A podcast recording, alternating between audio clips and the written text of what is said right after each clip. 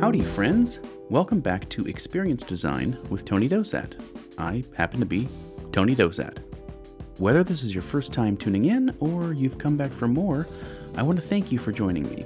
And if you find value in what you're hearing, please do take a moment to subscribe and leave a review. It's always greatly appreciated.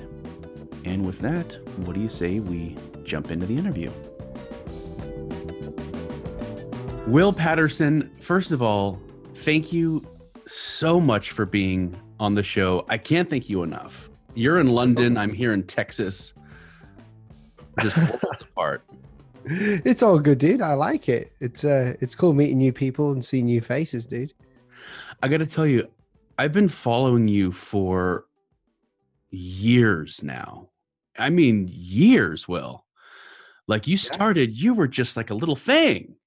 Yeah, man. it was, it's a bit strange, isn't it? How it all came to be uh, a bit bigger than than uh than I thought. So yeah. so let me let me ask you. Well, before we jump in, if, if you by some chance um, are living under a design rock and haven't heard of Will Paterson, he's a logo designer, a hand letterer, crazy YouTuber, author, speaker, and seemingly all around good guy. And so far, you haven't disproven that. Oh, thank you. Thank you very much. That's that's quite a, a resume, as you guys would call it over there, or a CV. Ah, a CV, as as you would call it there, I imagine. Cur- curriculum vitae. Oh, it's See, a bit of sounds, French, I think. Dude, that sounds so much smarter. Let me just bounce into now. You went to university, right, or did you not? No, I'm completely self-taught. Yeah. That is incredible. I couldn't even get into uni. Wow. And so, did you just start freelancing immediately, or did you start the YouTube channel first? What was that genesis? Well, so it's a funny story. Ba- basically, what happened was that I went from sort of college studying how to become a secretary. I thought the course that I was going to do, and college over here is not university; it's just college after school mm. when you're about 16 to 18. But I, I, I thought I was going to study business, like, you know, how to run a business, start a business. Turned out I was just learning how to become a secretary, which isn't a bad job, but that's uh, what I was doing. So I quit that after two years. It was like a three year course because I just couldn't be bothered with it. And um, I basically said, I want to be a designer. Um, I had a really strong feeling to become one. So what I did is I just uh, instead of going to university because I had no grades to get into uni, or there was no real point in me going and racking up debt for something I didn't want to do at yeah. the time. So I was like, well, instead of that, over the next few years, I'm just going to learn design at home. I'm going to try and read some books. I'm going to try and, you know, learn online, learn on the internet. And then from the genesis of the YouTube channel, what happened was I was searching online how how software works and how design works. I was just practicing, and then I'd always run into these like uh, problems in like Photoshop and Illustrator. Mm-hmm. So uh, if I wanted to do a certain effect or do something, I would search it online, and there would be no tutorial. There'd be nothing, no one talking about it. So I would work it out myself, and then once I've worked it out, I'd make a video and put it online, and that's basically how it started.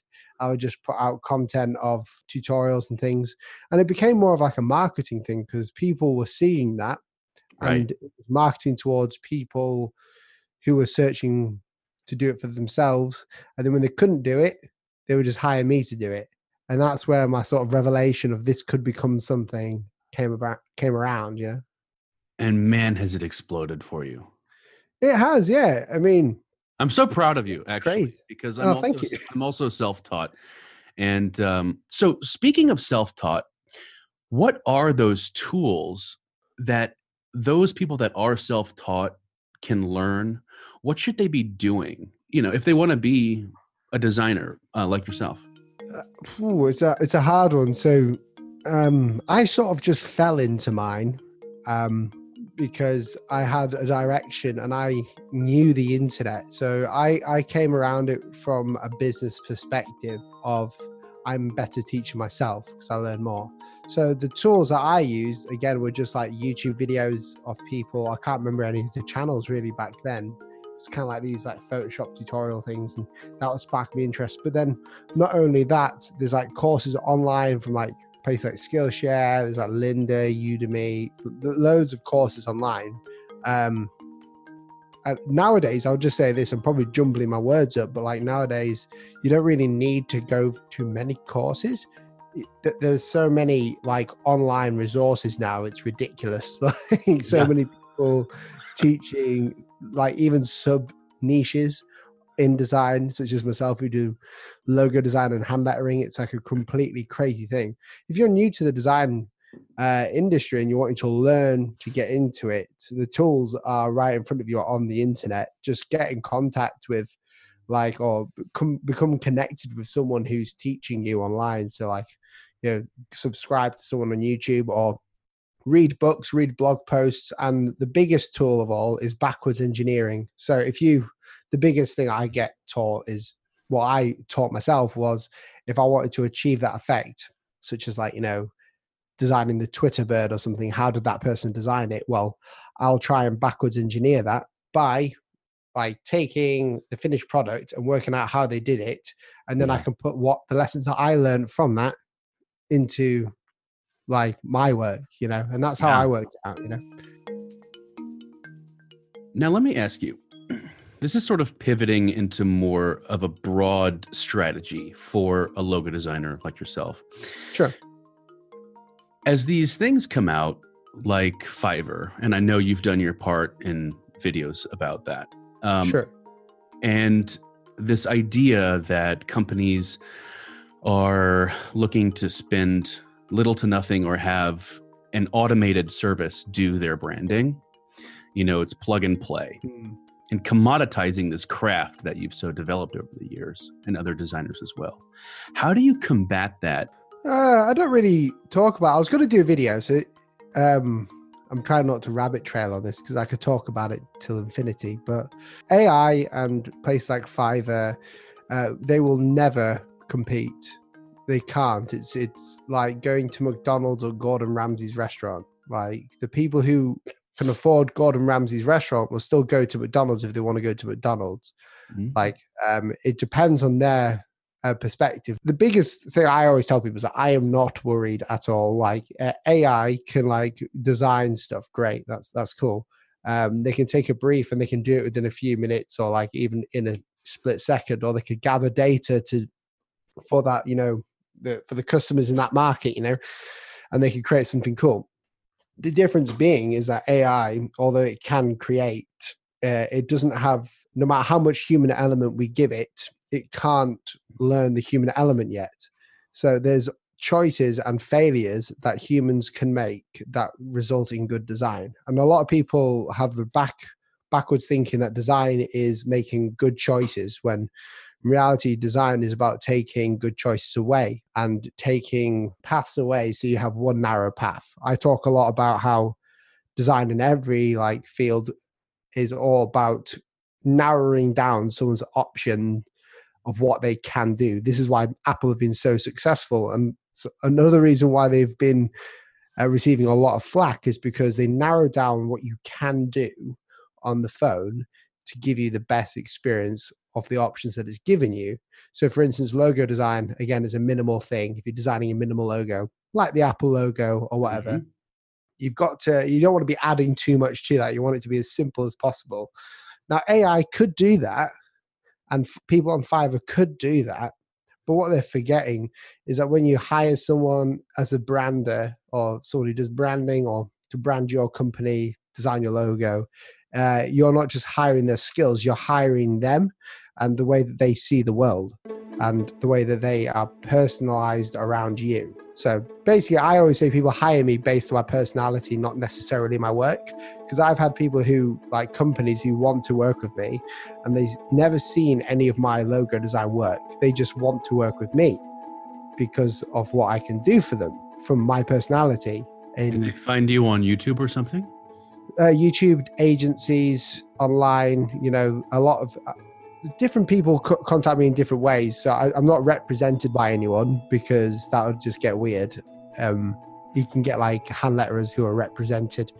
I tried that I, I looked for someone, but then I figured I didn't like it was like being employed. I didn't like that. It's Mhm. probably a bit of a pride moment there, but yeah, basically people just like hire me uh, through my emails that go to my wife and to other people, and then it gets like reviewed. So kind of like you know with the podcasting, my wife does the emails, and then she get we've got this little system going where I can just do this, and then she can do the rest with other people's help as well, depending on who's in the project. Right. Does that make sense? I think I've just rabbit trailed all Oh, the way no, out of that. But, It yeah. I had a my my question was also a tangent, but um, yeah, going back to what you said, do you do you find that as a young designer, they might have a harder um, hill to climb than someone like yourself who's a little more seasoned? no, not at all. Like let your work do the talk. Uh, your people will hire you based on your personality and your work. Uh, if you get content out there on into their face, you've got a good personality, then you're you're more likely to get work. There's a difference between uh, what I do and what someone in house does as a designer. Because Yeah. like I know a few people who work in house in a lot of uh, places like churches and you know, I, you know, offices or whatever, and they work for companies in house or in an agency. Difference being is like they like the nine to five, and they like to be working together with other people in projects. Difference with me, in regards to that, is mine's a completely different thing. So I, I just design for companies that I want to work with Yeah. I make more of a decision and I only work with companies where I have like an actual say, regardless of their emotional response, because I know what I want to do for them. So it's more of like a, what I do is like more like a selfish thing in the sense of I know it will work if they don't mess me around and tell me what to do. right. I don't think I don't think young designers are going to find it any more difficult. Uh, in fact, I think it's easier now than ever before. It was very difficult when I was younger because uh, um, it's not like one day I just like started getting clients. It was making choices that would lead me down that path of getting clients, and it was uh, understanding that, that learning and teaching is the same thing. You're just constantly receiving information, and if you want people to respect you and in the industry and if you want people to come to know you like yourself you know me you you give value back and you you take Yeah. what you've learned and the lessons and you give it back and so in that sense they're not having to go through the the things that i went through to learn what i learned they're just getting told by me so i think in reality it could be a lot easier if i was like but if i was like 10 years younger now it would be a Mm. lot easier for me to do what i'm doing now aside from the whole youtube thing that's like a completely different thing Yeah, that's a beast now. yeah Now let me let me ask you. You mentioned um, that you would make the choices, and that you are self-taught, and that you've you've had this journey. This is something I've been thinking about a lot, and is a bit heady, if you will. Do you believe in luck? i'm not superstitious I, i've got faith so i'm a big christian but i'm not like superstitious in any way you consider luck superstition? yes so like you know you have a lucky day because you did something or you have a lucky thing with you that to me is like superstitious Dude, I think I'm with you. I think I'm totally with you. It's something I've really been grappling with. And I I don't think I believe in luck. yeah i don't think i believe in it i think you can be blessed and that's a Yeah. word that you could use in two ways uh, one way is i always say i'm blessed regardless of what i believe which is you know i think god's blessed me that i'm alive for one. Like what are the chances that we are here? Yeah. which is mental no matter what you believe the chances are crazy.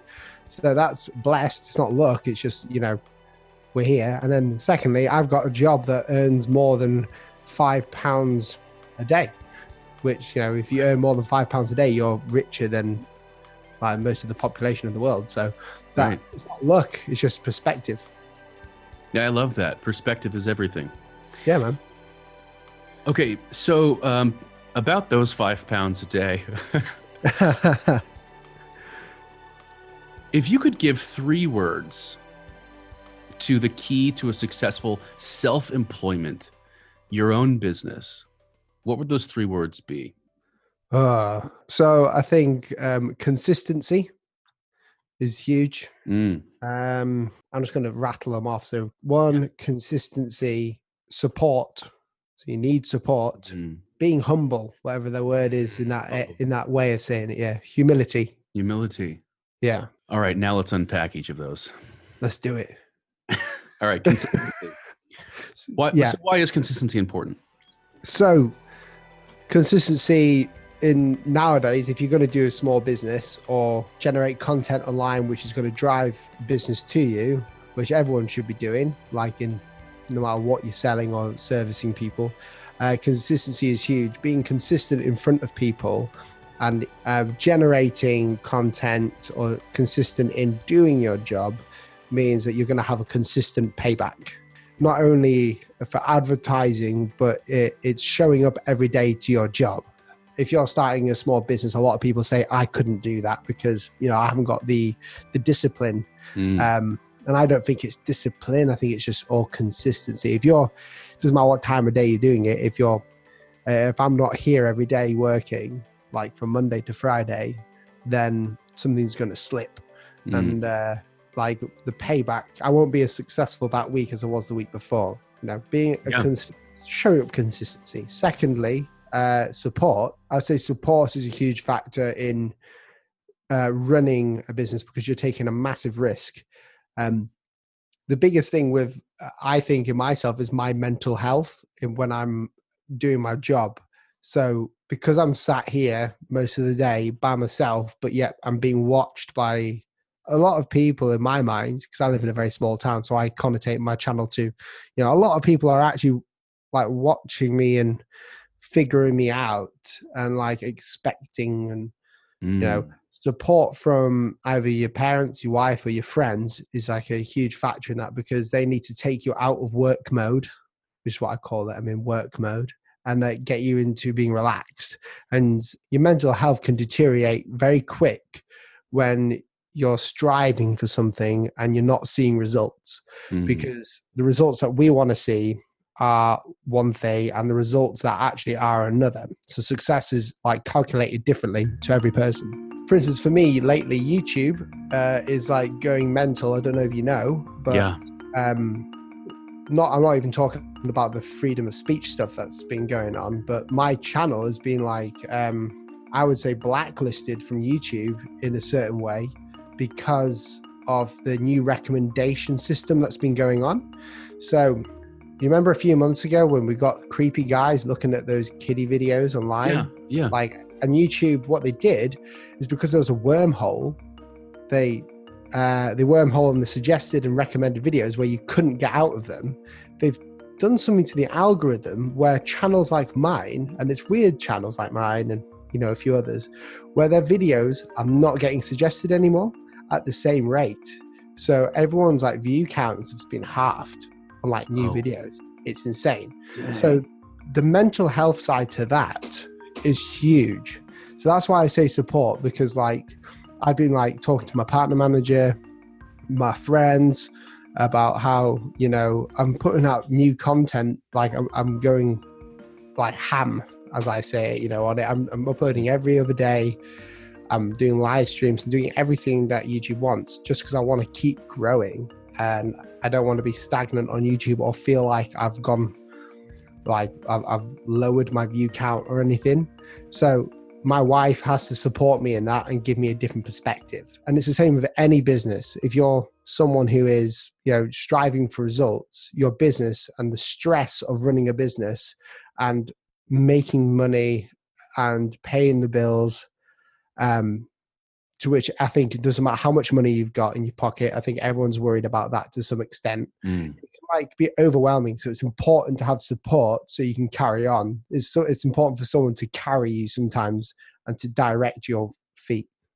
Yeah. Does that make sense? I, Oh. I'm talking a lot about that, but it's a massive thing for me at the Oh, minute. it's huge. It's huge, man.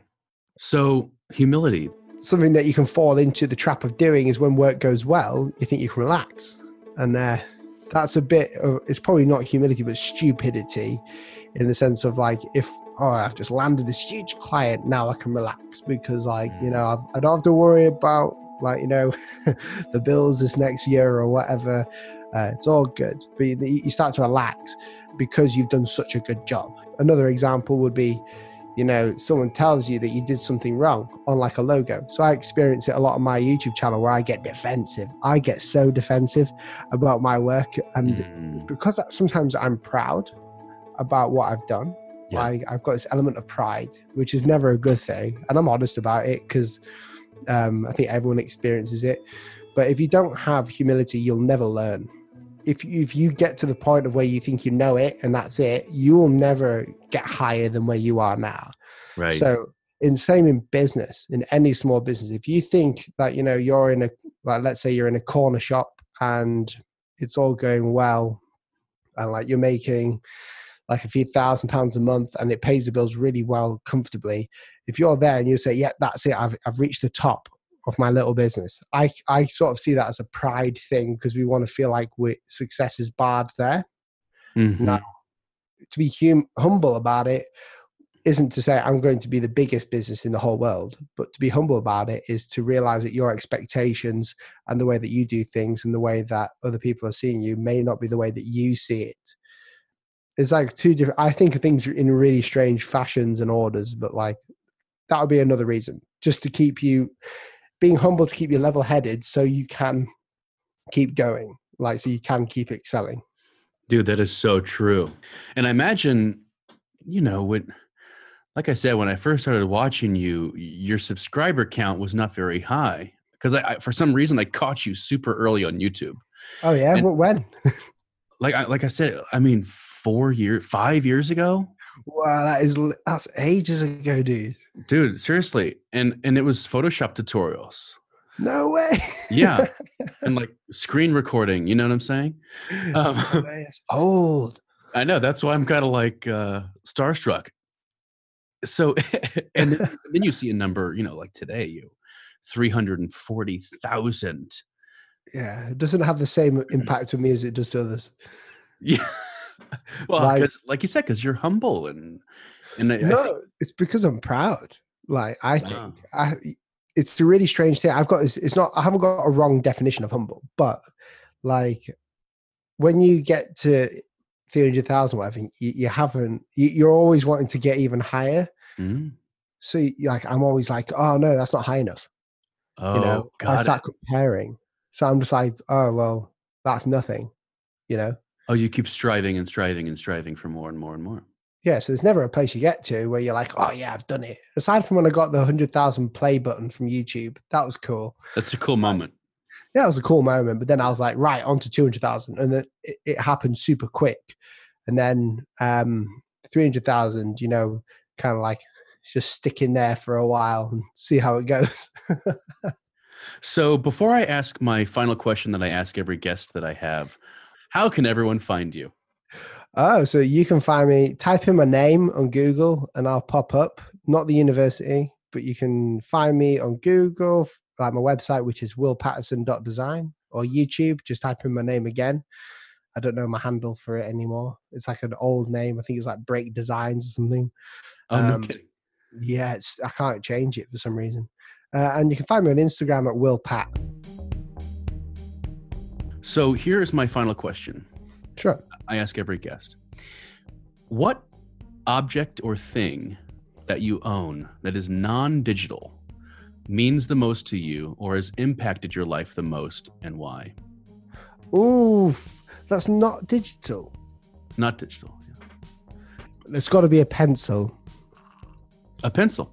Yeah, I think a pencil. That's when I really realized when, yeah, because obviously, you remember when I was doing those tutorials, I wasn't Yeah. really drawing. Yeah. Uh, It's when I started drawing that, oh, my my career sort of took a turn up. You know, it's when I realized that I've got another passion for hand lettering and logo design. You know, the ability to draw letters is a massive thing, and you know, a pencil can do so much. So to me, whenever I've got one of them, even though I'm really talking about the Apple Pencil right now, I mean, back then there was no such thing. So Sure. like, as a pencil, like that's got a lot to do with me. You know, makes me gives me the tingles. Is well, I'm happy a pencil could give you the tingles. Yeah, and thank you for uh, the content that you produce and being so open to coming onto the podcast. And I hope we can do this again sometime, Will. Of course, anytime. Just let us know and all good from there, man. Good to see you. All right, friends, with that, we will call it a week. Again, I want to thank my guest and thank you for tuning in. I hope you've enjoyed this episode, and if you did, don't forget to subscribe wherever you're listening. Also, if you want to look behind the scenes and have even more design goodies in your face and in your ears, you can follow Experience Design on Instagram at XD Podcast. Until next time, friends, stay curious. Experience Design with Tony Dosat is part of XD Media, LLC. All opinions are my own and do not reflect those of my current or former employers. Hosting and publication of the podcast is through Buzzsprout.